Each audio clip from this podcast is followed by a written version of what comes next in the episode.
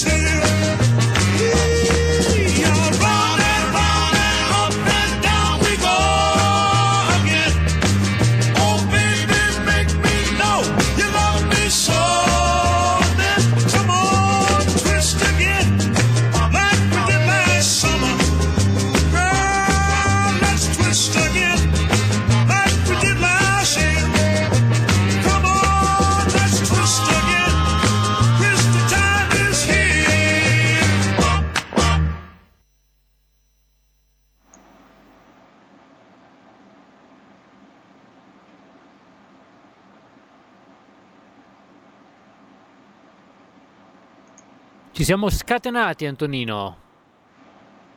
Eh, direi, direi, amiche e amici miei, ma non dell'avventura, che dir di più.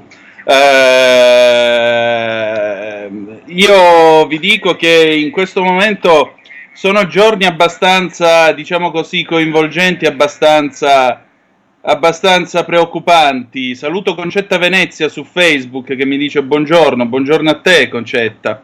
Allora, mh, oggi che cosa ricordiamo? La battaglia delle Termopili. La battaglia delle Termopili è la famosa battaglia da cui hanno tratto il film trecento. Eh, e che cos'era? C'era l'invasione da parte dei persiani e gli spartani resistettero eroicamente al passo delle Termopili. Tant'è vero che secoli dopo il buon Costantino Cavafis scrisse onori a quanti in vita sergono a difesa delle Termopili. Mai che dal dovere essi recedano, in ogni circostanza giusti e retti, agendo con pietà, con tenerezza, generosi se ricchi, generosi ugualmente quanto possono se poveri, conformi ai loro mezzi sempre sovvenendo e sempre veritieri ma senza astio verso coloro che, smenti- che mentiscono.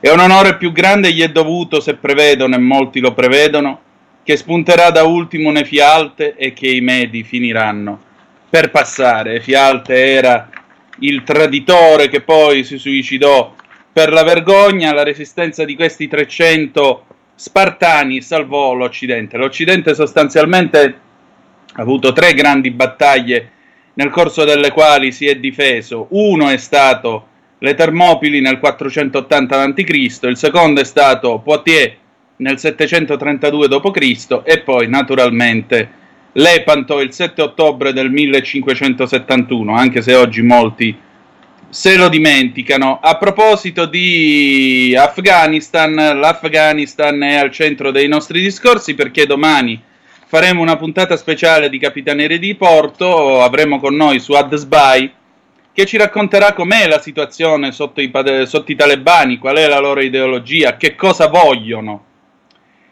Suad stamattina mi segnala questo pezzo che è uscito sul Libero, intanto possiamo aprire le telefonate, voglio salutare in plancia comando il nostro Roberto Colombo allo zero due sei sei tre cinque due nove, potete telefonare, oppure le zappe al tre quattro sei sei quattro due sette sette cinque sei. Donne, auto, donne gay, auto e single, che cosa dice la legge islamica? E allora sentite qua questo pezzo di Gianluca Veneziani, questo perché i talebani hanno detto che le donne avrebbero avuto spazio all'interno della Sharia.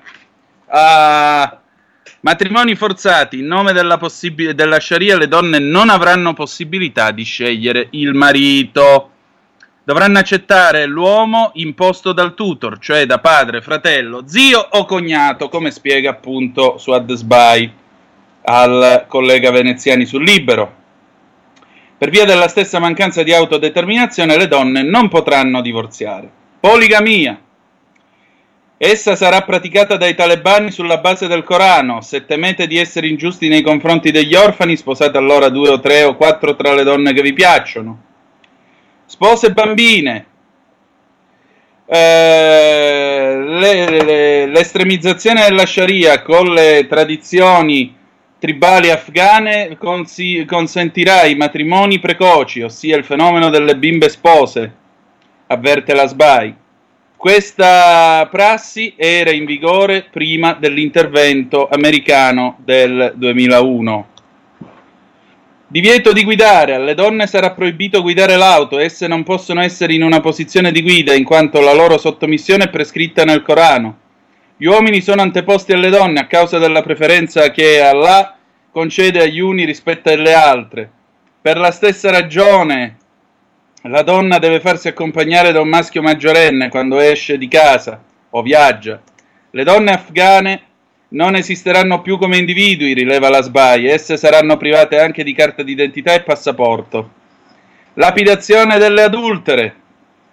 Eh, le donne fedifreghe verranno lapidate dai talebani con la benedizione della Sharia. Il Corano si limita a prevedere la fustigazione con centrofrustate, ma sono gli additti, detti di Maometto nella Sunna, a benedire la lapidazione.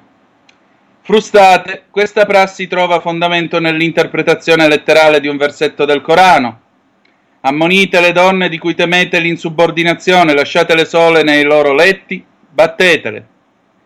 I talebani stanno facendo la lista delle donne, a proposito del divieto di essere single, delle donne non sposate dai dodici ai quarantacinque anni per costringerle alle nozze.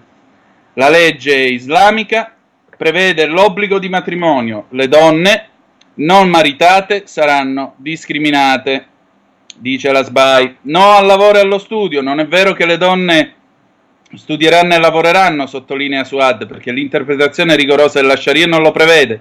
Questa promessa dei talebani rientra nella taqiyya, la dissimulazione, ossia la possibilità prevista nell'Islam di mentire eh, per difendere la propria fede. Andiamo avanti, no all'attività politica, le donne potranno far parte del governo, dicono i talebani, ma ciò non è previsto alla Sharia, anche questo proclama rientra nella prassi della taqiyya. Velo integrale, le donne dovranno indossare le hijab, il velo che lascia scoperta la faccia ma non il burka, garantiscono i talebani, ma l'applicazione radicale della Sharia determinerà l'obbligo di coprire volto e occhi, quindi di indossare il burka. Morte per gli omosessuali, gli omosessuali saranno uccisi sulla base della legge islamica, avverte la Sbai. Né sarà possibile abbandonarsi per chiunque a baci ed effusioni in pubblico. Amputazione delle mani, è il Corano a prescriverla, tagliate la mano al ladro e alla ladra per punirli di quello che hanno fatto, i talebani eseguiranno. No alla libertà di stampa, se la legge applicata dai talebani è la legge di Dio non sarà possibile esprimere un'opinione a loro contraria. Lo ammettono i talebani stessi, dicendosi favorevoli alla libertà di stampa sempre che non sia critica nei nostri confronti. Blasfemia e apostasia. Qualunque musulmano afghano venga considerato blasfemo, basterà dirsi contrario a un passaggio del Corano, spiega la Sbai, o cambi religione sarà punito con la morte. Conversione forzata, in nome della Sharia saranno obbligati a convertirsi i non musulmani, un per cento della popolazione. Se non lo faranno, o dovranno lasciare il paese, o ci lasceranno la pelle. Questi sono i talebuoni, come vengono chiamati questa mattina, con atroce gioco di parole. Allora, io...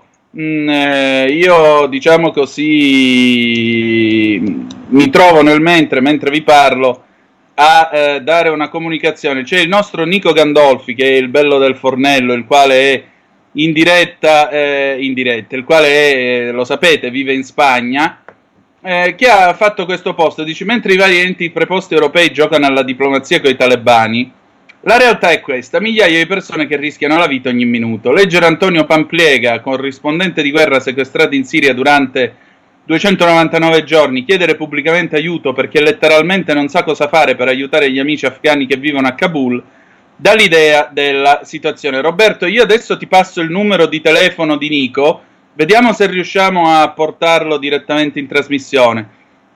E Pampliega infatti scrive: Uh, continuano ad arrivarmi dei messaggi da tanti amici afghani che hanno le famiglie dentro Kabul.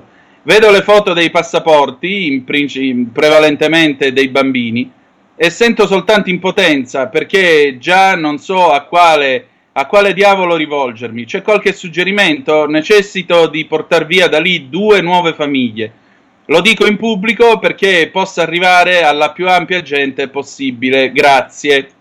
Uh, allora, mh, dunque, mentre io ti do questo numero di telefono, Roberto, che ora ti dico, uh, che ora ti mando nella, nella, nella, nella chat, possiamo sentire una chiamata se vuoi. Sì, abbiamo una telefonata, infatti ti volevo dire proprio questo, la passiamo. Pronto, chi è là? Eh, pronto, buongiorno, sono Edoardo. Eh, oh, Edoardo, buongiorno a te, vai. Allora, desidero sottolineare una tua dimenticanza abbastanza grave. Se permetti, mm. do addirittura le coordinate. Il dodici settembre del milleseicentottantatré c'è stato... Ah, la caduta di Vienna. Vienna, sì. Ecco, e eh, sarebbe andata a finire molto male. Mm, grazie all'intervento, uno, dei eh, cavalieri alati eh, polacchi, dei Savoia e di Marco Daviano, tutto questo è stato eh, evitato. Il eh, rovescio della medaglia. In un discorso del, dell'ONU, eh, lascio perdere la persona che l'ha, l'ha detto, è stato eh, mh, affermato negli anni settanta: con i nostri ventri conquisteremo l'Europa. Purtroppo. Sì, questo lo ha scritto, lo ha ricordato la Fallaci, se non sbaglio, nella Rabbia e l'Orgoglio. Bravissimo. Allora, eh, purtroppo il declino dell'Europa è già iniziato. E eh, che cosa bisognerebbe fare? Uno, cercare di avere un po' più di fede come l'avevano i nostri padri. Sai perché i talebani sono arrivati senza colpo ferire o quasi a Kabul? Perché è la fede che li muove. Allora, non sto a dire è una fede giusta o una fede sbagliata. Il Corano va imparato a memoria e non vi è nessun tipo di eh, ragionamento sopra il questo, e va assolutamente applicato. Ti dico una mia piccola esperienza, eh, purtroppo devo parlare di me. Allora, a Parigi certi, con, certi eh, come si dice, quartieri, eh, per intenderci, eh, mh, sono fuori controllo nel diciottesimo. A Londra lo stesso, a Bruxelles quando sono andato lo stesso, e sta avvenendo lo stesso qui in Italia. Allora, in poche parole, se esiste, e io sono convinto che esista, il piano Calergi, grazie alle tecnoburocrazie, grazie all'open society di Soros, grazie a tutti quelli che danno il contributo, sta funzionando al duecento per cento. Una buona giornata e una buona trasmissione. Grazie, eh, il piano Calergi, Soros, la marmotta che incartava il cioccolato, dai ragazzi, per favore, cerchiamo di non arrivare a questo complottismo tre palle un soldo. Andavi bene fino a che parlavi della questione della fede, eh, sì, quello lo condivido anch'io, perché quando c'è stato il Bataclan, ogni volta... Ogni volta in cui oh, c'è stato Charlie Hebdo, ogni volta in cui succede una cosa del genere, tu vedi la gente che va a cantare Imagine di John Lennon, immagina che non ci sia il paradiso, immagina che non ci sia Dio, immagina che non ci sia questo e quello. Ed è proprio qui la radice della sfida culturale che ci viene lanciata, perché l'altro, il talebano, invece ti dice no, no, non solo esiste il mio Dio, ma il mio Dio ti impone pure di fare determinate cose, altrimenti rischi di morire. E allora, quando l'Occidente secolarizzato, che non è un male, non è assolutamente un male, si trova davanti a gente che ha un'idea religiosa, un'idea di trascendente, che, che l'Occidente non ha più, eh, idea di trascendente che, tra parentesi, è la carta stagnola all'interno della quale loro che cosa mettono? Mettono il potere, il potere politico, l'arricchimento, l'invidia verso il benessere occidentale, e la droga, perché vi ricordo che l'Afghanistan galleggia su un mare di droga, più le terre rare che ora serviranno ai cinesi. Ecco, quando l'Europa, quando l'Occidente, ormai spiritualmente morto, incontra gente così, che riesce a politicizzare ovviamente masse e masse con l'idea della religione, eh, allora a quel punto è chiaro che, diciamo così, l'Occidente soccombe, soccombe perché è una sfida che viene lanciata ed è una sfida che naturalmente dobbiamo, dobbiamo, dobbiamo, diciamo così, deve avere una risposta. Qual è la risposta? La Repubblica Cristiana come sognava Pio dodicesimo negli anni cinquanta? Ovviamente no, questo mondo non è più il mondo degli anni cinquanta e comunque era un'idea che era solo nella testa di Pio dodicesimo, in una realtà che andava cambiando, andava modificandosi. Allora qual è la risposta? La risposta è la, costruire, diciamo così, una realtà, una realtà laica, una realtà che sia, mh, diciamo così, frutto, se vogliamo, anche di un, di un coacervo di principi religiosi, che si basi sulla tolleranza, ma comunque sia un'idea morale più forte di quella che è alla base dell'azione talebana, primo. Secondo, al di là della sfida culturale sbarra morale, sbarra, sbarra diciamo così, mh, intellettuale, chiamiamola così, che viene lanciata dai talebani, c'è una sfida che eh, naturalmente riguarda l'Occidente. L'Occidente si è calato le brache, punto. L'Occidente ha perso contro questa gente, ha fatto una figuraccia che quanto è successo a Teheran nel millenovecentosettantanove o quanto è successo a Saigon nel millenovecentosettantacinque, cioè acqua fresca. La fuga dei, de, de, dell'Occidente dal, dal, dal mondo, diciamo così, dal, da Kabul è stata una fuga vergognosa, che peraltro dà senza colpo ferire ulteriore spazio e respiro politico e manovra politica alla Cina. È un regalo inatteso, cioè io credo che Xi Jinping o comunque il Politburo a Pechino abbia stappato lo champagne nel vedere le immagini dei disperati che si aggrappavano agli aerei americani in partenza, perché è così purtroppo. È così purtroppo, e questo gli americani con il loro presidente inetto al momento al potere purtroppo entreranno sempre più in questo cono d'ombra. D'altronde, amici miei, la caduta dell'impero, la caduta di un impero si annuncia sempre con qualcosa di clamoroso, e quel qualcosa di clamoroso lo stiamo vedendo da più di vent'anni. Kabul è un altro chiodo nella bara dell'impero americano e dobbiamo rassegnarci a un secolo nel quale gli equilibri saranno differenti. È normale, sono i cicli della storia, è umano, mi verrebbe da dirvi, sono i cicli della storia. Pensate, cent'anni fa cent'anni fa la potenza a cui il mondo guardava era Londra, era l'Inghilterra. Se voi guardavate il mappamondo, il mappamondo aveva in prevalenza macchie rosa su tutta la sua superficie, e diciamo così quelle macchie rosa erano, erano le macchie dei domini britannici sparsi sul pianeta. Poi c'è stata la Grande Guerra, la Grande Guerra ha visto pian piano l'emersione dell'America, ma l'America è emersa realmente con la Seconda Guerra Mondiale. E poi abbiamo avuto questi cinquanta settanta anni di Pax Americana, più o meno per noi occidentali, la Guerra Fredda. Abbiamo avuto la possibilità, e aggiungiamolo pure, la fortuna con la C maiuscola di nascere dalla parte più ricca del mondo e più benestante, e però anche quest'impero è avviato alla fine. È avviato alla fine, punto. È, è nelle, nei cicli della storia. Ora ne sorge un altro e non so onestamente dove ci porterà e che cosa ci darà. Abbiamo Marco da Mantova al telefono, pronto? Ciao Antonino. Ciao carissimo, buongiorno. Allora, visto che parlavi di Cina e similari, mm. Sun Tzu diceva che la guerra è una questione morale che si esatto. vince prima nel tempio e poi e dopo sul campo. campo. È proprio qui che l'Europa e l'Occidente non esistono più.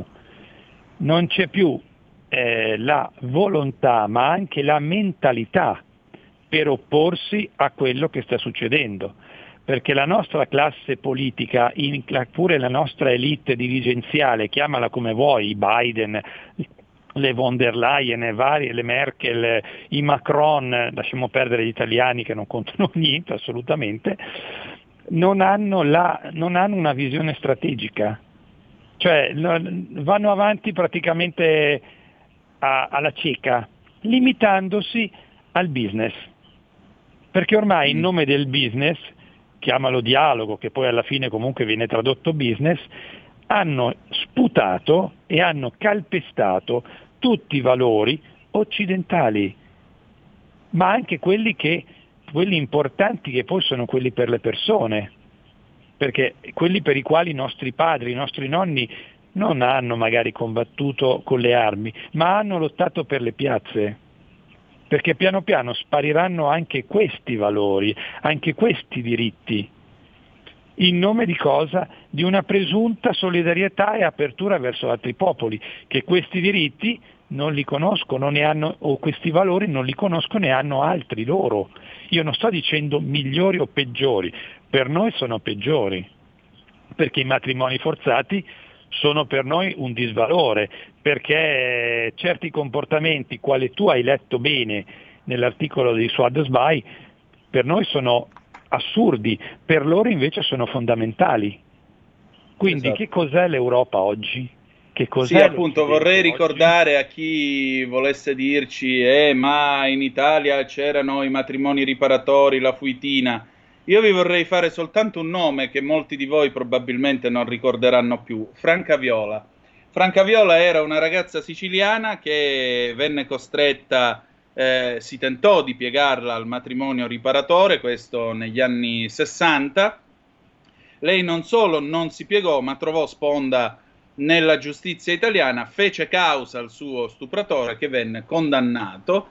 E questa fottuta pratica dei matrimoni riparatori ebbe finalmente termine nel costume del nostro paese. Quindi il paese in qualche modo evolve. Ci sono altri invece che vogliono imporre un ritorno, un salto nel buio alle donne che lascia veramente esterrefatti. Vai avanti, prego. Cioè, se noi guardiamo com'era l'Europa quaranta anni fa, quando io avevo diciotto venti anni, sedici, quelli che sono, è assolutamente diversa e migliore, ma era migliore proprio in tutti gli aspetti, c'era più ordine, c'era più la, anche la psicologia delle persone era diversa, si era più, tra virgolette, con tutti i piccoli grandi problemi che si potevano avere, però si era più sereni.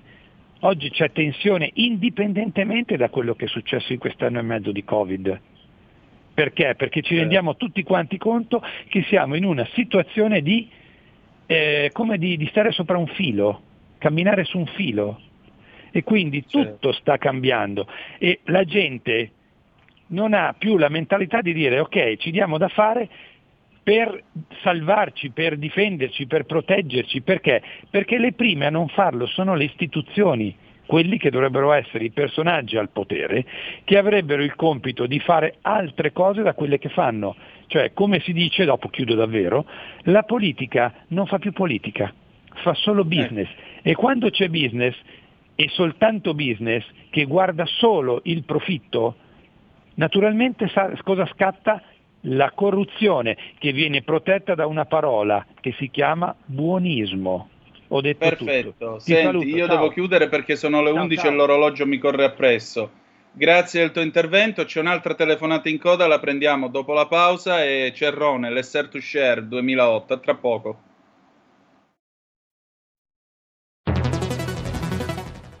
Il futuro appartiene a chi fa squadra. Le radio italiane si uniscono per giocare la partita da protagoniste. Nasce l'app Radio Player Italia. centoquaranta stazioni in una sola rete.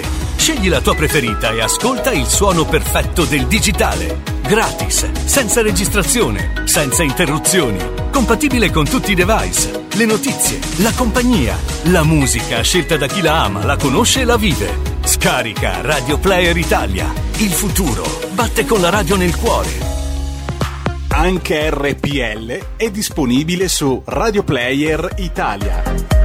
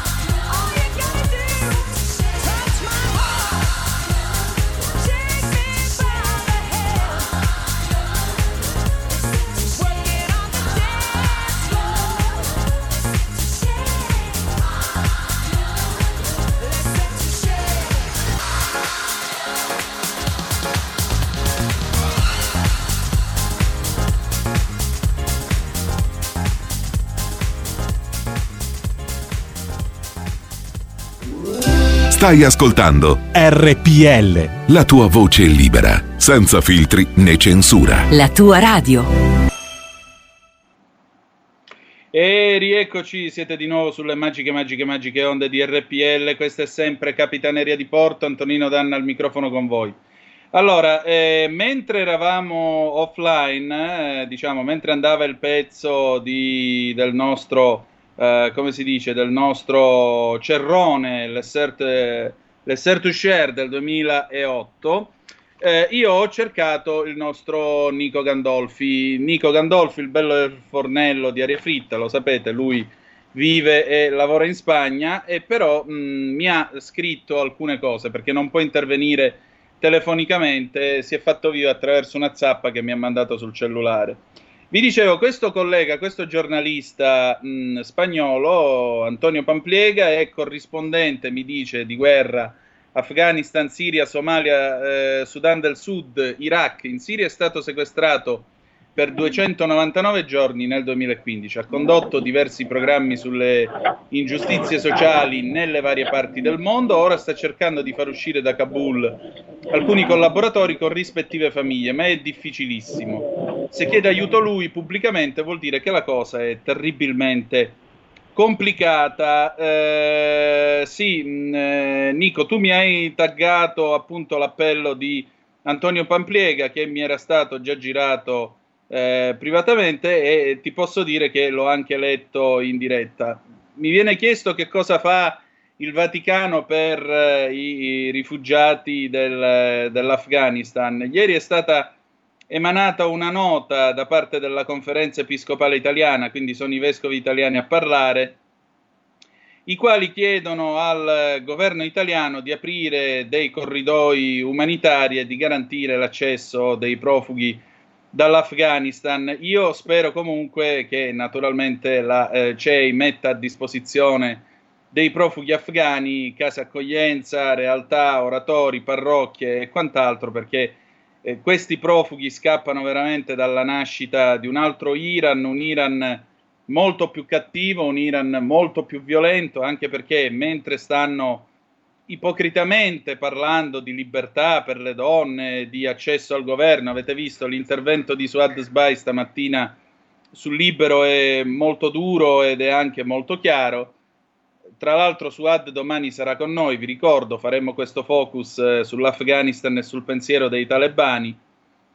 Quindi, come potete immaginare, tutto questo è, è soltanto l'inizio, ripeto, della nascita di un regime che come tale non ci porterà da belle parti e che rischia di trasformare l'Afghanistan non solo in una provincia cinese per quanto riguarda le terre rare, ma può diventare un santuario del terrorismo mondiale, altro grosso problema. E terzo grosso problema, l'Afghanistan rischia di diventare ovviamente sempre più preda della produzione della droga. Abbiamo due telefonate in coda, pronto chi è là?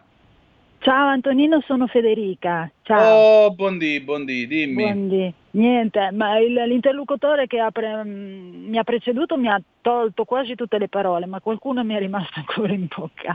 Vai. Quindi niente, volevo dire semplicemente che sì, la situazione in Afghanistan ovviamente eh, saranno anche parole sprecate e delicata, bisogna guardare.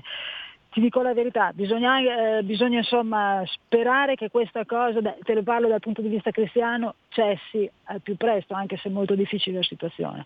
Piuttosto bisogna anche vedere e chiedere chi viene qua, e, insomma, se, perché purtroppo in mezzo a loro si mescolano tante persone che, come visto da, da articoli, quindi non è una mia sensazione, sono, possono esserci dei terroristi tranquillamente che si fingono per profughi e poi vengono qua a fare quello che il Corano gli dice. Allora, tu dicevi prima, no, una repubblica cristiana, ma ti dico la non verità. Tanto quel del, non tanto il Corano, quanto la loro interpretazione sbagliata del Corano, Beh, perché vi ricordo allora, che in quest... perché in io... Europa vivono milioni di islamici che rispettano le regole che... e si comportano per bene, quindi non facciamo sì. di tutta l'erba un fascio. Prego. Ho capito, ti stavo per dire, non ho detto che tutti gli islamici siano dei tagliagole, assolut- insomma dei delinquenti, assolutamente no, però eh, volevo dirti, hai detto, hai citato bene la taqiyya, che eh, poi lo spiegherà meglio Suad Sbai che cos'è, che praticamente consente anche di mentire di, di quello che è la realtà, primo. E secondariamente, una, perché no una repubblica cristiana? Comunque il cristianesimo, cioè, rispe- visto che c'è una legge prima davanti, una Costituzione, e poi viene l'aspetto religioso, potrebbe anche essere. Intanto il cristianesimo non è imposizione, e lo sai benissimo. Quindi eh, c'è massima libertà.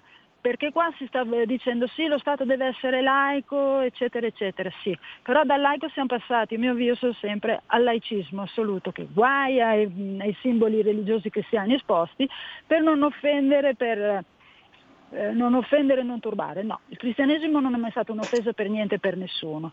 Chi viene qua eh, rispetta le regole, non è costretto a seguire la nostra religione.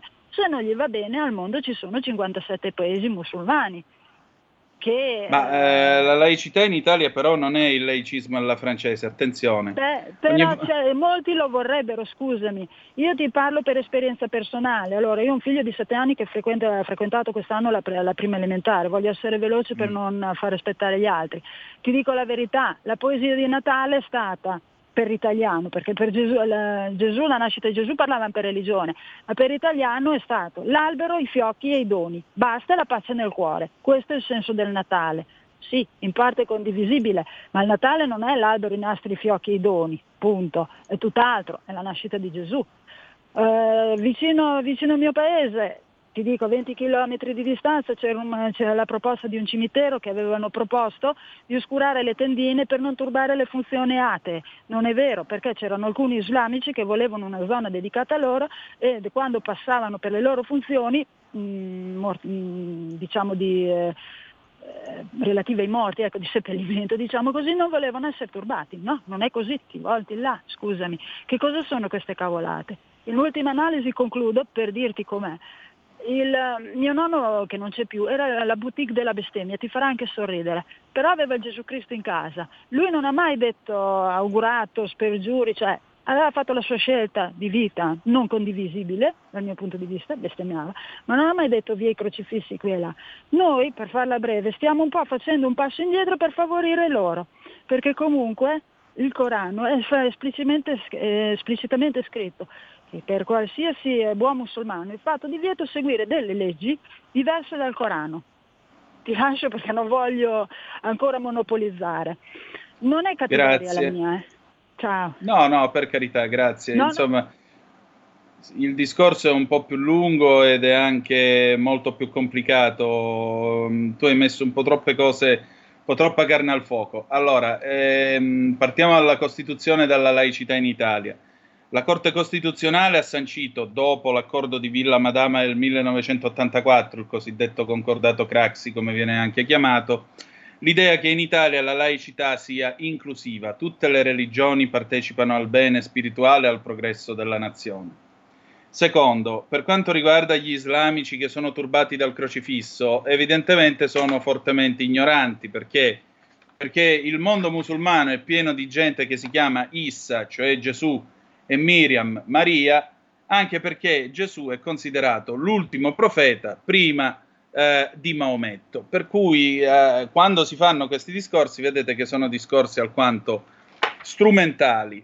Terzo, per quanto riguarda il controllo del flusso di profughi dall'Afghanistan, certo bisognerà in qualche modo fare attenzione, perché naturalmente può arrivare di tutto, ma che facciamo? Li aspettiamo all'aeroporto e gli chiediamo se sono dei terroristi sì o no, come era nel modulo che davano sull'aereo in America dopo le torri gemelle, che c'era scritto sei un terrorista sì o no? È chiaro che ci vuole un lavoro di intelligence, è chiaro che ci vuole un lavoro eh, fatto boots on the ground, con gli stivali sul posto, e per fare questo ci vuole anche una visione politica che eh, deve essere demandata al ministro degli esteri di concerto con quello della difesa. Pensate al ministro degli esteri e disperatevi. Uh, abbiamo altre due telefonate. Pronto, chi è là? Da. Sì, pronto.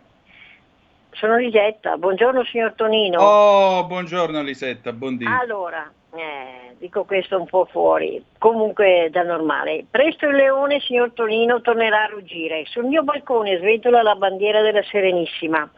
Ma vedendo mm. al giorno d'oggi i musulmani che invadono il nostro paese, io che sono veneta ripenso alle tante vittoriose battaglie che nei secoli scorsi sono state combattute sotto questa bandiera.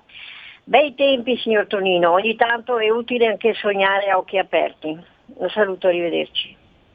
Grazie. Eh, Boh, l'invasione, l'invasione, non, cioè ci stanno convincendo, ci stanno costringendo alla conversione forzata, poi in un paese nel quale ormai solo il venti scarso per cento va a messa la domenica, anche di meno, un paese nel quale i ragazzi a quattordici quindici anni bestemmiano che Dio solo lo sa, insomma... Eh, la realtà è un po' più complessa di quello che noi vediamo. Pronto, chi è là? Da Reggio. Oh Mauro, ciao, buon dì. Vedi, il problema è che ci bisognerebbe sapere un attimino di storia. L'Afghanistan insieme al Pakistan è stato in origine l'impero moghul. Il Taj Mahal è pieno di versetti del Corano, un bassorilievo che è un, è un mausoleo che un imperatore moghul musulmano fece per la morte della moglie. Bisogna ritornare a questo perché eh, il profeta Maometto fece il Corano nel seicentotrentasei, gli anni dell'Egera, no? Quindi Cristo era già nato da seicento anni ed è piena, eh, se, se tu guardi il Corano, è piena di eh, trascrizioni ad usum persona di Maometto rispetto a quello che è il libro della Bibbia, e io ti faccio testo come libro biblico la Bibbia dei Masoreti, quella scritta in semitico eh, che è nel museo di Leningrado, che è anche la Bibbia considerata ufficiale dal Gran Consiglio Rabbinico di Gerusalemme. Io la Bibbia l'ho letta, ho letto anche l'interfasica, quella dove c'è il versetto in, in antico semitico con la traduzione. Per esempio la storia del velo islamico non è vero, perché il velo è stato inventato do, nei, nei versetti della Bibbia, perché anticamente, penso nel Levitico, si consigliava alle ragazze, alle donne che uscivano per andare alle assemblee o al mercato, di mettersi un velo sui capelli, perché in quegli anni, quattromilaottocento anni fa, giravano i malachim, che erano dei personaggi strani che si eccitavano sessualmente alla vista dei capelli femminili, da cui Maometto ha, tro- ha tratto il fatto, il fatto del velo e questo. Rimane comunque una cosa per quanto riguarda la Cina. La Cina a noi ci tirerà una sassata indietro, perché noi nell'Ottocento, con Sassone, il colonnello Sassone inglese, che si comprava l'intera produzione di oppio, Da, dall'Afghanistan che non, avevano, che non erano riusciti a prendere, e poi la trasportava nella Cina meridionale riempiendo di fumerie d'oppio e tenendo eh, cheti milioni di cinesi morti anche per tutte le fumerie d'oppio, per cui la Cina industrializzerà la, cost- la eh, coltivazione del papavero da oppio, diverrà il più grande raffinatore di eroina e nell'arco, ti dico, di una generazione o due rimbecillirà americani ed europei, e la fine è questa. Ciao. Ciao, eh, insomma il discorso anche qui si fa lungo a proposito del velo, dei capelli. Se per questo allora San Tommaso d'Aquino suggeriva alla donna di mettersi un cappello o un velo in testa in chiesa per eh, rispetto agli angeli, e difatti ancora ci sono le donne al mio paese che capita che vadano col capo coperto in chiesa. Eh, il punto di fondo però qual è? Il punto di fondo è che mh, eh, il velo nella tradizione islamica non c'era, è nato, almeno secondo alcuni studi che sono stati fatti, mh, c'è un bellissimo libro che è uscito una decina d'anni fa su questo tema, io ora non mi ricordo più l'autrice, se no vi direi anche chi è e dove lo potete reperire. Comunque sia, è un eh, prodotto che mh, era facoltativo e poi è stato politicizzato, e quindi lasciamo stare la Bibbia e quant'altro, guardiamo a quello che è ora. Il velo è uno strumento che viene utilizzato per scopi politici, il burka è una prigione, uno strumento di tortura che distrugge la dignità della donna e viene imposto per motivi politici camuffati nella stagnola della religione. Questa è la realtà dei fatti. Abbiamo eh, adesso un, eh, una zappa. I veri talebani sono gli ascari del virus, quelli del vaccino unica soluzione, quelli del rischio zero e delle discriminazioni di ampie porzioni della popolazione. Loro sono i talebani. I talebani dello scientismo positivista che si fa largo col terrore. Guarda, io vorrei che tu andassi a dirlo a Kabul. Così poi vediamo chi è che ride, guarda, veramente, non ho parole. Come si fa a parlare, a dire queste cose, veramente? Allora, è possibile intervenire, visto che mi dà sempre occupato? Sì, fa il numero e telefona. Buongiorno, ho letto su un libro che tutti gli arabi conoscono l'arabo antico, così da conoscersi sempre in ogni nazione del mondo e coalizzarsi. Ora il Papa ha tolto il latino nella Chiesa cristiana che serviva a riconoscerci come cristiani. Purtroppo l'Europa è stata la causa del nostro oblio. Mary da Brescia. No, mi pare che tu sia abbastanza confusa. Il Papa non ha tolto il latino mh, dalla Chiesa Cattolica.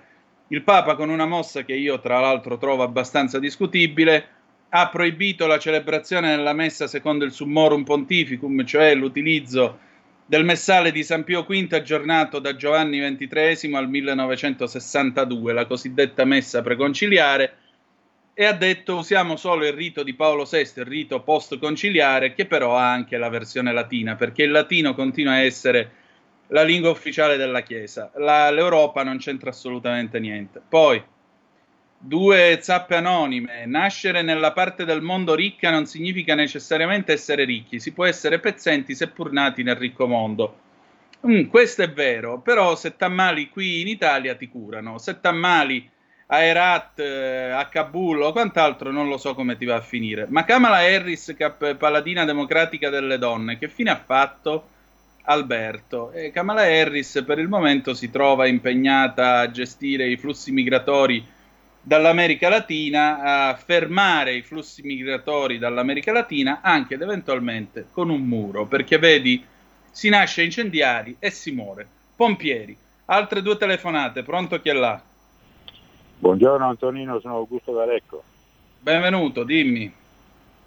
Ma eh, volevo parlare di Islam. Secondo me spesso eh, c'è molta vigliaccheria travestita da buonismo, mi spiego. Nel mm. Corano ci sono degli inviti espliciti ed inequivocabili ad usare la violenza verso i non musulmani. Oltre a ciò ci sono tante norme che non sono diverse ma antitetiche alle nostre leggi, ai nostri costumi, alla nostra cultura. Parlo delle donne, per esempio, la testimonianza di una donna vale un terzo, l'asse ereditario vale sempre un terzo, eccetera, eccetera, eccetera.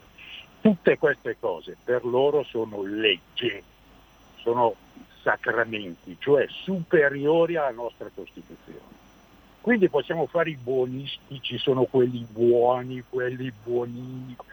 Quella legge, questa gente qui ha per riferimento il Corano, che tu ho appena descritto quello che prescrive. E questi sono precetti religiosi, quindi inemendabili, incompromettibili e insindacabili. Dimmi tu come possiamo con questa gente avere una convivenza serena e in prospettiva. Sarà ancora peggio, perché appena arriveranno ad un numero sufficiente per alzare la cresta, non si limiteranno all'attacchia, ma ci faranno un culo così, scusa il buonismo.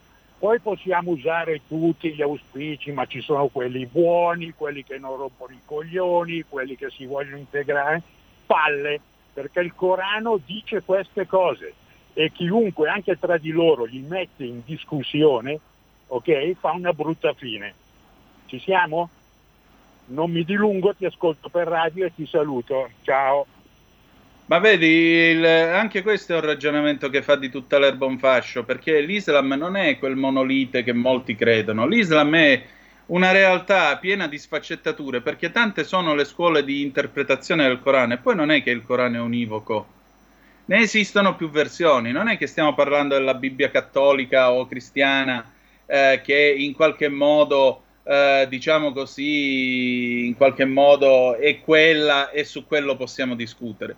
Ce ne sono più redazioni e ci sono più scuole interpretative che tra di loro, tra l'altro, sono in disputa da millenni, per cui dire che sono tutti così francamente non mi pare il caso. Secondo, l'Islam moderato esiste, lo abbiamo raccontato in trasmissione, abbiamo avuto i nostri amici della Coreis italiana, l'imam Pallavicini. Eh, abbiamo portato la nostra, la nostra, come si dice, la nostra Suad Sbai a parlare di tutto questo, per cui, per cortesia, prima di dire sono tutti uguali, ci vogliono ammazzare, ci vogliono fare un culo così, Dai, cerchiamo di guardare le cose per quello che sono. Vi ribadisco il concetto: ci sono milioni di islamici in Europa che vivono rispettando le leggi, che non vanno a tagliare la gola a nessuno, pagano le tasse, lavorano e fanno la loro vita.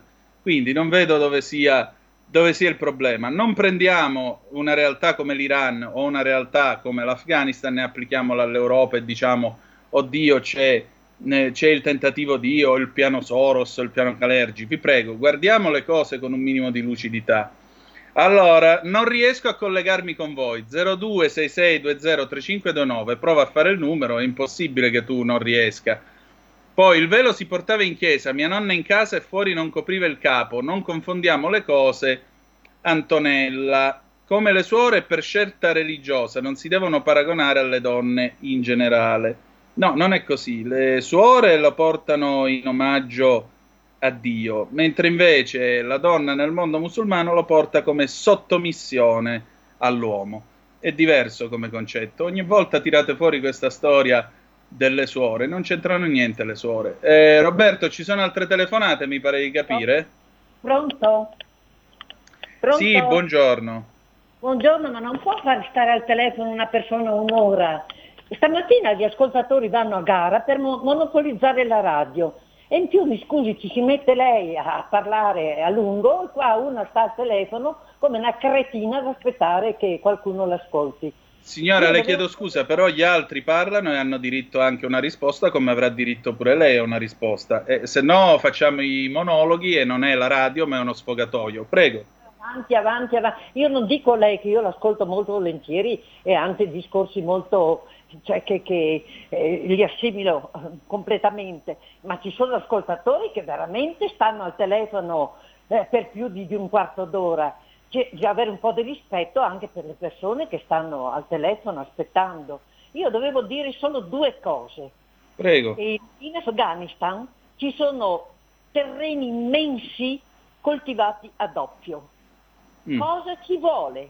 A buttare una bella dose di veleno ed eliminare tutta questa droga. Poi per quanto riguarda le, le, le guerre vengono provocate, perché altrimenti come farebbero? Dovrebbero chiudere tutte le fabbriche di armi e, e, e lo sa meglio di me che le fabbriche di armi sono un business, cioè eh, sia gli Stati Uniti che l'India che, che le, la Cina, cioè, vanno a gara per produrle. E allora fabbricando armi è logico, ci vogliono le guerre, ci vogliono i bombardamenti, dobbiamo utilizzare queste armi. Signora, lei lo sa qual è la nazione ai primi posti al mondo per la produzione e vendita di armi? Presumo gli Stati L'Italia. Uniti. L'Italia, ecco, vede. Sì. E insomma, è l'Italia e anche gli Stati Uniti, vabbè, gli Stati Uniti sono è uno Stato enorme, però anche l'Italia fa la sua, la sua bella parte. Grazie, buongiorno. Prego, buongiorno. Ma eh, cioè dire che sono le armi che fanno venire la guerra, beh, allora sono anche i cervelli che fanno venire le cattive idee, per cui a questo punto leviamoci tutti il cervello e così non avremo più i cattivi pensieri. Ragazzi, ragazzi, attenzione. Altra telefonata, pronto chi è là? Pronto? Sì.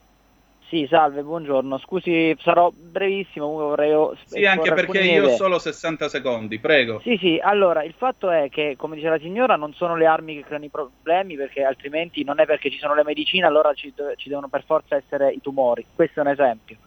Un'altra cosa che voglio dire molto velocemente, adesso noi stiamo perdendo il focus della situazione. Non è perché adesso l'Afghanistan, ricordiamo, dopo vent'anni di guerra, cinquantatré nostri caduti, cinquantatré, non due, eh, non due persone al caso, sì. cinquantatré persone. Adesso cosa succede? Come tutte le guerre che sono state scatenate dall'America o comunque da chi per esso, il problema è che quando c'è un'occupazione su un paese, l'occupazione militare avviene solo in modo di domare l'attività ribelle nella zona. Cosa sbagliata per me, perché mh, se ci deve essere un'occupazione, chiamiamola costruttiva, non può essere solamente una occupazione di controllo nei confronti di un'attività ribelle, che in questo caso è nei talebani, ma bisogna creare le possibilità e biso- bisogna e si deve creare la possibilità per man- far mantenere un futuro stabile e autonomo a quel paese, cosa che in Afghanistan non è mai avvenuta, perché eh, tutti i vari fondi, fondi non, di fondi non parlo perché non ne sono a conoscenza, eh, cosa che alcuni dovrebbero fare, se, non parlare senza conoscenza. Eh, però in Afghanistan, come, così come è avvenuto in Iraq, così come avviene in Siria, così come è avvenuto ad esempio eh, in, in Vietnam, bisogna lasciare il paese nella condizione in cui il paese è autonomo, indipendente, su, con le proprie strutture, istituzioni, militari e civili, cosa che in Afghanistan non ancora c'è, perché, ripeto, è un, viene fatta un'occupazione sbagliata, in una maniera errata, che va semplicemente a domare, tra virgolette, perché poi i talebani, che erano quattro cristiani, l'hanno fatta vedere a un contingente militare americano armato a livelli altissimi, e quindi le ripeto, il fatto è questo, il fatto è che bisogna dare le basi ai paesi in questa condizione per poter mantenere la propria stabilità in un futuro in cui un americano, un italiano, un inglese, un tedesco non c'è più. Cosa che in Afghanistan non è avvenuta, cosa che io penso che negli altri paesi non avverrà mai, sempre perché c'è, come ha detto lei, un business, e questo sono d'accordo. Un'ultima cosa e finisco. Sì, perché io, dico, io devo chiudere, signori, prego. Finisco, finisco, finisco. A tutti i signori che dicono eh, ma l'Islam abbiamo paura, come ha detto lei, non bisogna paragonare, eh, non bisogna mischiare capre e cavoli, perché non bisogna paragonare situazioni estremiste come Eh, a livello dell'Iran, del, dell'Afghanistan, alle situazioni che sono qui, perché non c'entrano nulla, perché non c'entrano nulla, capisce? Non c'entrano e nulla, ok, grazie, andiamo in questo. Pausa e torniamo tra poco con, eh, con che cosa? Coi Vatussi di Edoardo Vianello, a tra poco.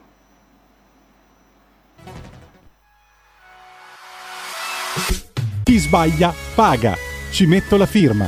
Referendum giustizia. uno. Riforma del C S M. Stop allo strapotere delle correnti. due. Responsabilità diretta dei magistrati. Più tutele per i cittadini. Chi sbaglia paga. tre. Equa valutazione dei magistrati. I magistrati non possono essere controllati solo da altri magistrati. quattro. Separazione delle carriere dei magistrati. Stop alle porte girevoli per ruoli e funzioni. cinque. Limiti agli abusi della custodia cautelare. Per una giustizia giusta è un equo processo per tutti. sei. Abolizione decreto Severino. Più tutele per sindaci e amministratori. Firma anche tu ai gazebo della Lega, nelle piazze e in tutti i municipi d'Italia. Trovi tutte le informazioni sul sito legaonline punto it. Chi sbaglia paga. Ci metto la firma. Referendum giustizia.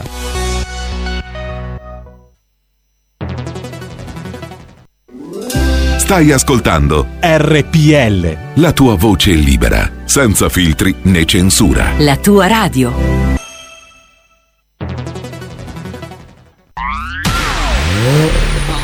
Auto nuova fiammante col suono nuovo, Elda Plus che si sente a tuono, la provi e senti subito com'è che va. Da Plus la tua radio migliorerà. Digital Radio, il suono perfetto. Dab Plus. Anche R P L, la tua radio, è in Digital Radio.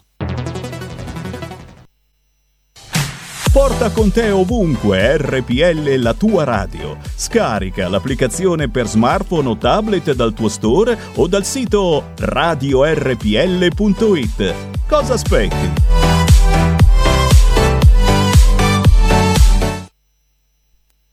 Nel continente nero, barabonzi bonzi bo, alle falde del Kilimangiaro, barabonzi bonzi bo, ci sta un popolo di negri che ha inventato tanti balli, più famoso è l'Alligalli, Alligalli, Alligalli. Siamo i Vatussi, siamo i Vatussi, gli altissimi negri, ogni tre passi, io ogni tre passi, facciamo sei metri, noi siamo quelli che nell'equatore vediamo per primi la luce del sole, noi siamo i Vatussi. Siamo i Vatussi, siamo i Vatussi, gli altissimi negri, quello più basso, quello più basso, è alto due metri, qui ci scambiamo l'amore profondo, dandoci baci più alti del mondo, siamo i Vatussi. Ah, ah, ah, alle giraffe guardiamo negli occhi, agli elefanti parliamo negli orecchi, se non credete venite qua giù, venite, venite qua giù, siamo i Vacuzzi, siamo i Vacuzzi, gli altissimi negri, oh, ogni tre passi, oh, ogni tre passi, facciamo sei metri, ogni capanna del nostro villaggio ha perlomeno tre metri di raggio, siamo i Vacuzzi. Nel continente nero, alle falde del Kilimangiaro, e ci sta un popolo di negri che ha inventato tanti balli, più famoso è l'Alligalli, Alligalli, Alligalli.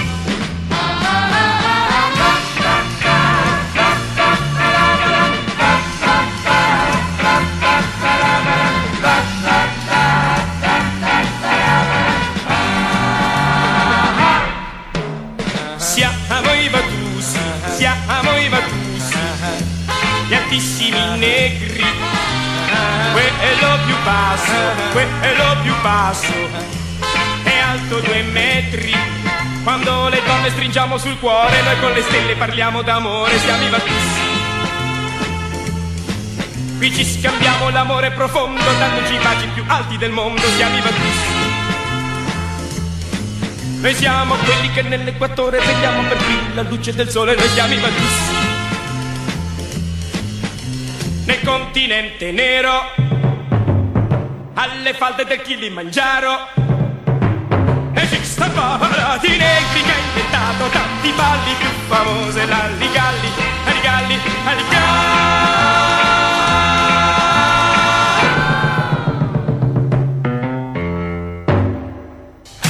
Porta con te ovunque R P L, la tua radio. Scarica l'applicazione per smartphone o tablet dal tuo store o dal sito radio r p l punto i t. Cosa aspetti?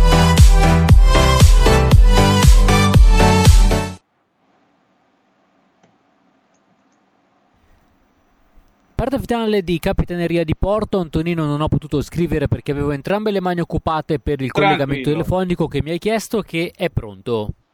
Ah, Pino il portoghese, pronto? Ci sei, Pino? Ciao, no, Pino. Ci sei, mi senti? Sì, ti sento, ti sento. Sono Nico. Vai. Ah, Nico, finalmente sei libero, hai tempo? Sì, cinque minuti te posso, posso prenderli, dai. Allora, intanto in pa- grazie del tuo tempo e grazie di essere in diretta qui con noi sulle nostre magiche, magiche, magiche onde. Dai, dimmi tutto di questo giornalista e voglio il tuo parere sulla questione afghana, perché ti ci sei buttato anima e corpo. Eh, niente, il, Antonio è un giornalista, un corrispondente di, di guerra che è stato in vari paesi, Afghanistan, Sudan del Sud, in Iraq, in Siria. In Siria è stato sequestrato durante quasi un anno, duecentonovantanove giorni per essere esatti. E, tra l'altro ha condotto alcuni programmi in televisione spiegando un po', cercando di, di rendere pubblica un po' l'ingiustizia di, di questo benedetto mondo, e adesso si trova in una situazione un po', un po' complicata, nel senso che in Afghanistan ha lasciato, come tanti giornalisti, perché tra l'altro eh, ho appena visto un appello praticamente identico di una giornalista italiana, e dove collaboratori suoi, interpreti, sul, quelli che sono, in termini tecnico non mi ricordo come si chiama, quelli insomma che lo guidano sul terreno, e sì, sono intrappolati. E il problema è che non solo loro, ma anche le loro famiglie, perché ovviamente eh, il pericolo non è solo per loro, ma, ma per tutte le loro famiglie. Ecco. E ha rivolto un appello, un appello pubblico. E, e quindi quando vedi un, um, un personaggio del genere, che ovviamente ha contatti anche a livello, a livello del presidente della, del primo ministro della, della Spagna, ovviamente, perché eh, hanno dovuto tirarlo fuori dalla Siria, quindi immagina, puoi immaginare i contatti che ha questo, questo giornalista. Quando rivolge appelli di questo tipo vuol dire che la cosa è veramente molto, molto, ma molto, molto grave, ecco. Senti, ma dalla Spagna come viene vista questa fuga dall'Afghanistan? Qual è la sensazione che tu respiri? Ma guarda, è, è, Non so, non, non saprei spiegarti, perché come tutte le cose c'è, sì, c'è anche solamente in mezzo alla politica, e quindi vengono tergiversate e, e fatte vedere in un modo che dal mio umile punto di vista non sono, perché quando, quando senti il signor Borrell parlare tanto allegramente che adesso è arrivato il momento di dialogare con i talebani perché hanno vinto la guerra, cioè ti cadono un po' le braccia, le braccia per terra. Però sì, e non solo quelle. Che, eh, vuol dire proprio che, che siamo in un mondo un po' strano, per dirla, per dirla gentilmente, ecco. Quindi, sì, appunto. Che, eh, Quindi? Da, in, in controparte ci sono queste persone che insomma eh, cercano di ovviare queste, queste manovre politiche, macropolitiche, geopolitiche, che alla fin fine servono solo per, per far soffrire milioni di persone, ecco. E quindi insomma cerchi di ti aggrappi un po' a loro per, per ritrovare un po' di, di, di senso a tutto questo, ecco, che senso ovviamente non ne ha. Esatto, è proprio questo il punto, senso non ce n'è assolutamente, se non fosse altro il senso del dominio, del possesso, dello sfruttamento dell'uomo sull'uomo. Ma sai, esatto. Alle volte mi viene in mente quello che diceva il vecchio Lenin, che alla fine è la voglia di potere del capitalismo che fabbricherà la corda con la quale saranno impiccati, e così sarà anche nell'Afghanistan, dove questo regime corrotto un bel giorno finirà per farsi impiccare da solo con una corda che si fabbricherà da solo, come sta per succedere anche a Teheran. Prima o poi anche questo ciclo si, crude, si chiuderà. Io, io credo nei tempi della storia e credo soprattutto nel valore della storia, nell'inesorabilità della storia e del tempo che passa, per cui Eh, sì, sarà una lunga nottata, ma prima o poi a Kabul spunterà di nuovo il sole, que- indipendentemente dalla pavidità e dalla vigliaccheria dell'Occidente, almeno credo. Sì, sì. Il, il, problema, il problema è sempre solito, che mentre aspettiamo l'alba, che sicuramente come dici te arriverà, e restano per strada milioni di persone. Esatto, che, che è non proprio questo cosa, il problema. Cosa sarà, cosa sarà di loro?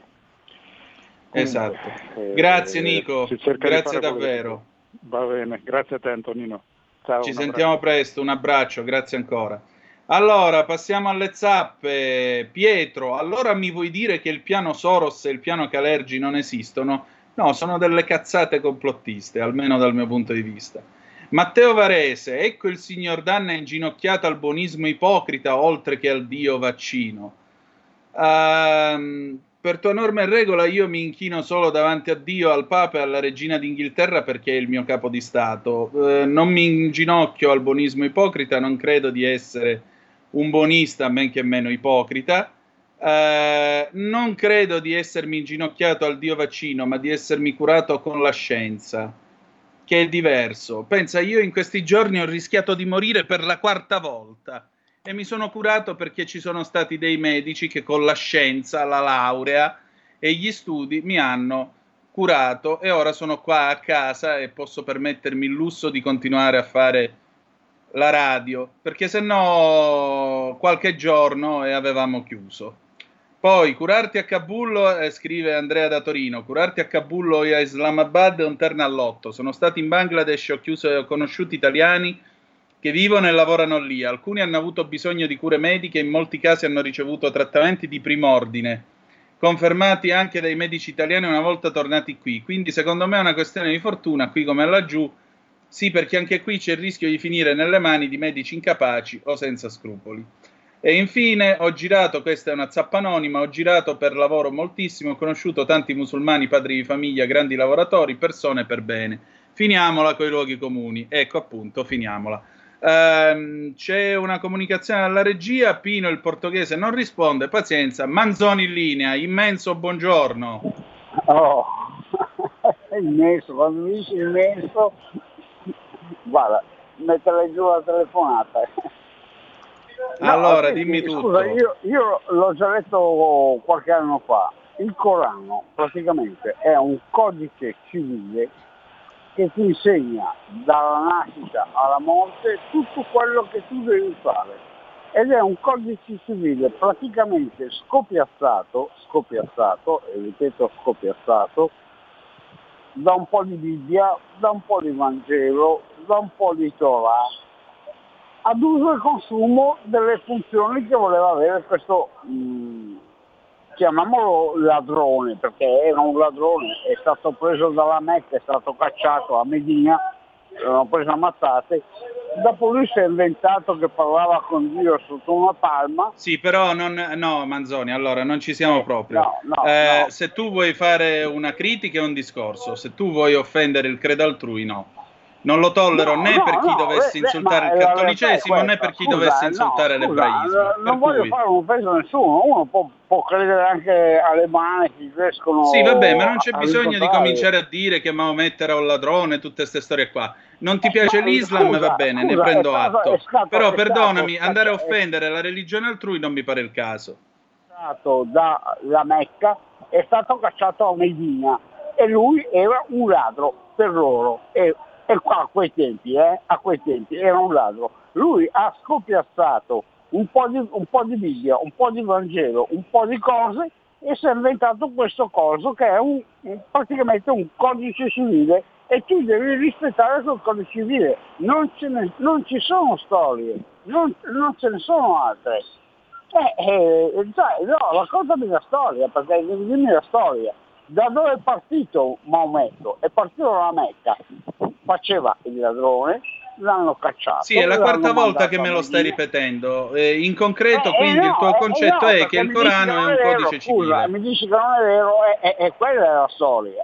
Eh, scusa, sì, è quattro eh, volte che lo ripeti, lo hai detto. Ora possiamo andare avanti. Qual è il tuo pensiero, quindi? Che il Corano è un codice civile?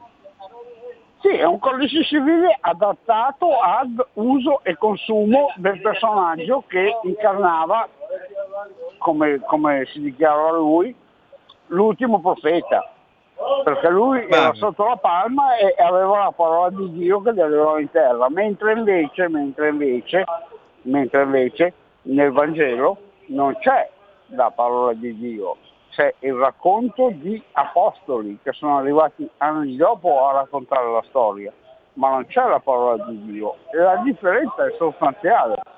Lui parlava per bocca di Dio rispetto al Vangelo che non c'è uno che parla per parola di Dio, anche perché Gesù non è riconosciuto come figlio di Dio ma solo come apostolo, eh, scusa, solo come profeta, non come figlio di Dio. Ecco. Oh, ma, eh, grazie, ma secondo me è ora di ripassarlo il catechismo. Intanto a messa, quando si finisce di proclamare il Vangelo, si dice parola di Dio. Eh, sì, il Vangelo è parola di Dio perché la Bibbia è un libro scritto su ispirazione divina. La differenza tra la Bibbia e il Corano, questo sì, è che il Corano si ritiene nelle sue varie versioni scritto direttamente dal dito di Dio, mentre invece la Bibbia è un libro scritto su ispirazione divina e quindi come tale si presta all'interpretazione. Quanto al fatto che Gesù nel Vangelo non sia riconosciuto come figlio di Dio ma solo come apostolo, perdonami, eh, veramente esiste la tra- giusto il sei di agosto che è il mio compleanno, è festa della trasfigurazione, quando eh, Gesù appare in vesti bianchissime con Mosè ed Elia e la voce dall'alto dice: questo è il figlio mio diletto in cui mi sono compiaciuto, ascoltatelo. Insomma ragazzi, dai, cioè vogliamo fare i difensori del cristianesimo però poi manco lo conosciamo, non mi pare che non mi pare che sia il caso, insomma, di impancarci a fare discussioni teologiche. Va bene, procediamo con la nostra telefonata, eh, con la nostra puntata. Niente, io oggi vi avrei voluto parlare della, mh, della politica di paese di tanto tempo fa, ma non lo possiamo fare. Eh, perché il tempo ormai non c'è, sono le undici e cinquanta minuti, quindi direi che abbiamo dato. Eh, facciamo una bella cosa, mandiamo la sigla di Qui Referendum, per favore.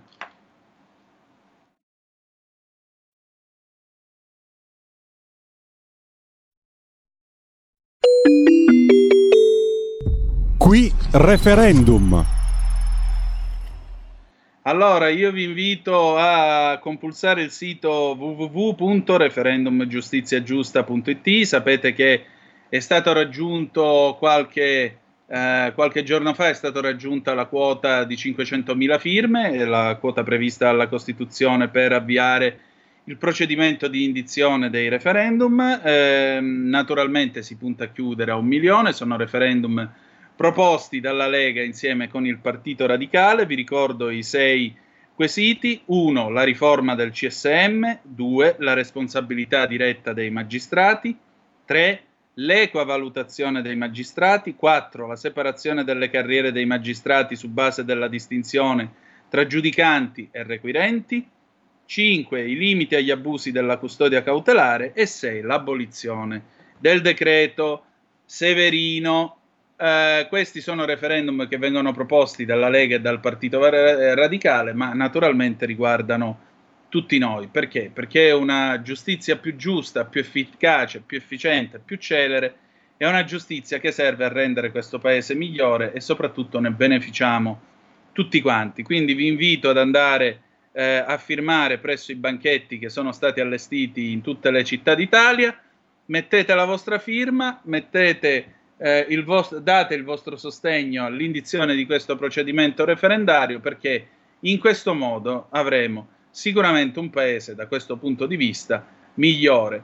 Grazie per avermi ascoltato e soprattutto w w w punto referendum giustizia giusta punto i t. Sigla. Qui Referendum.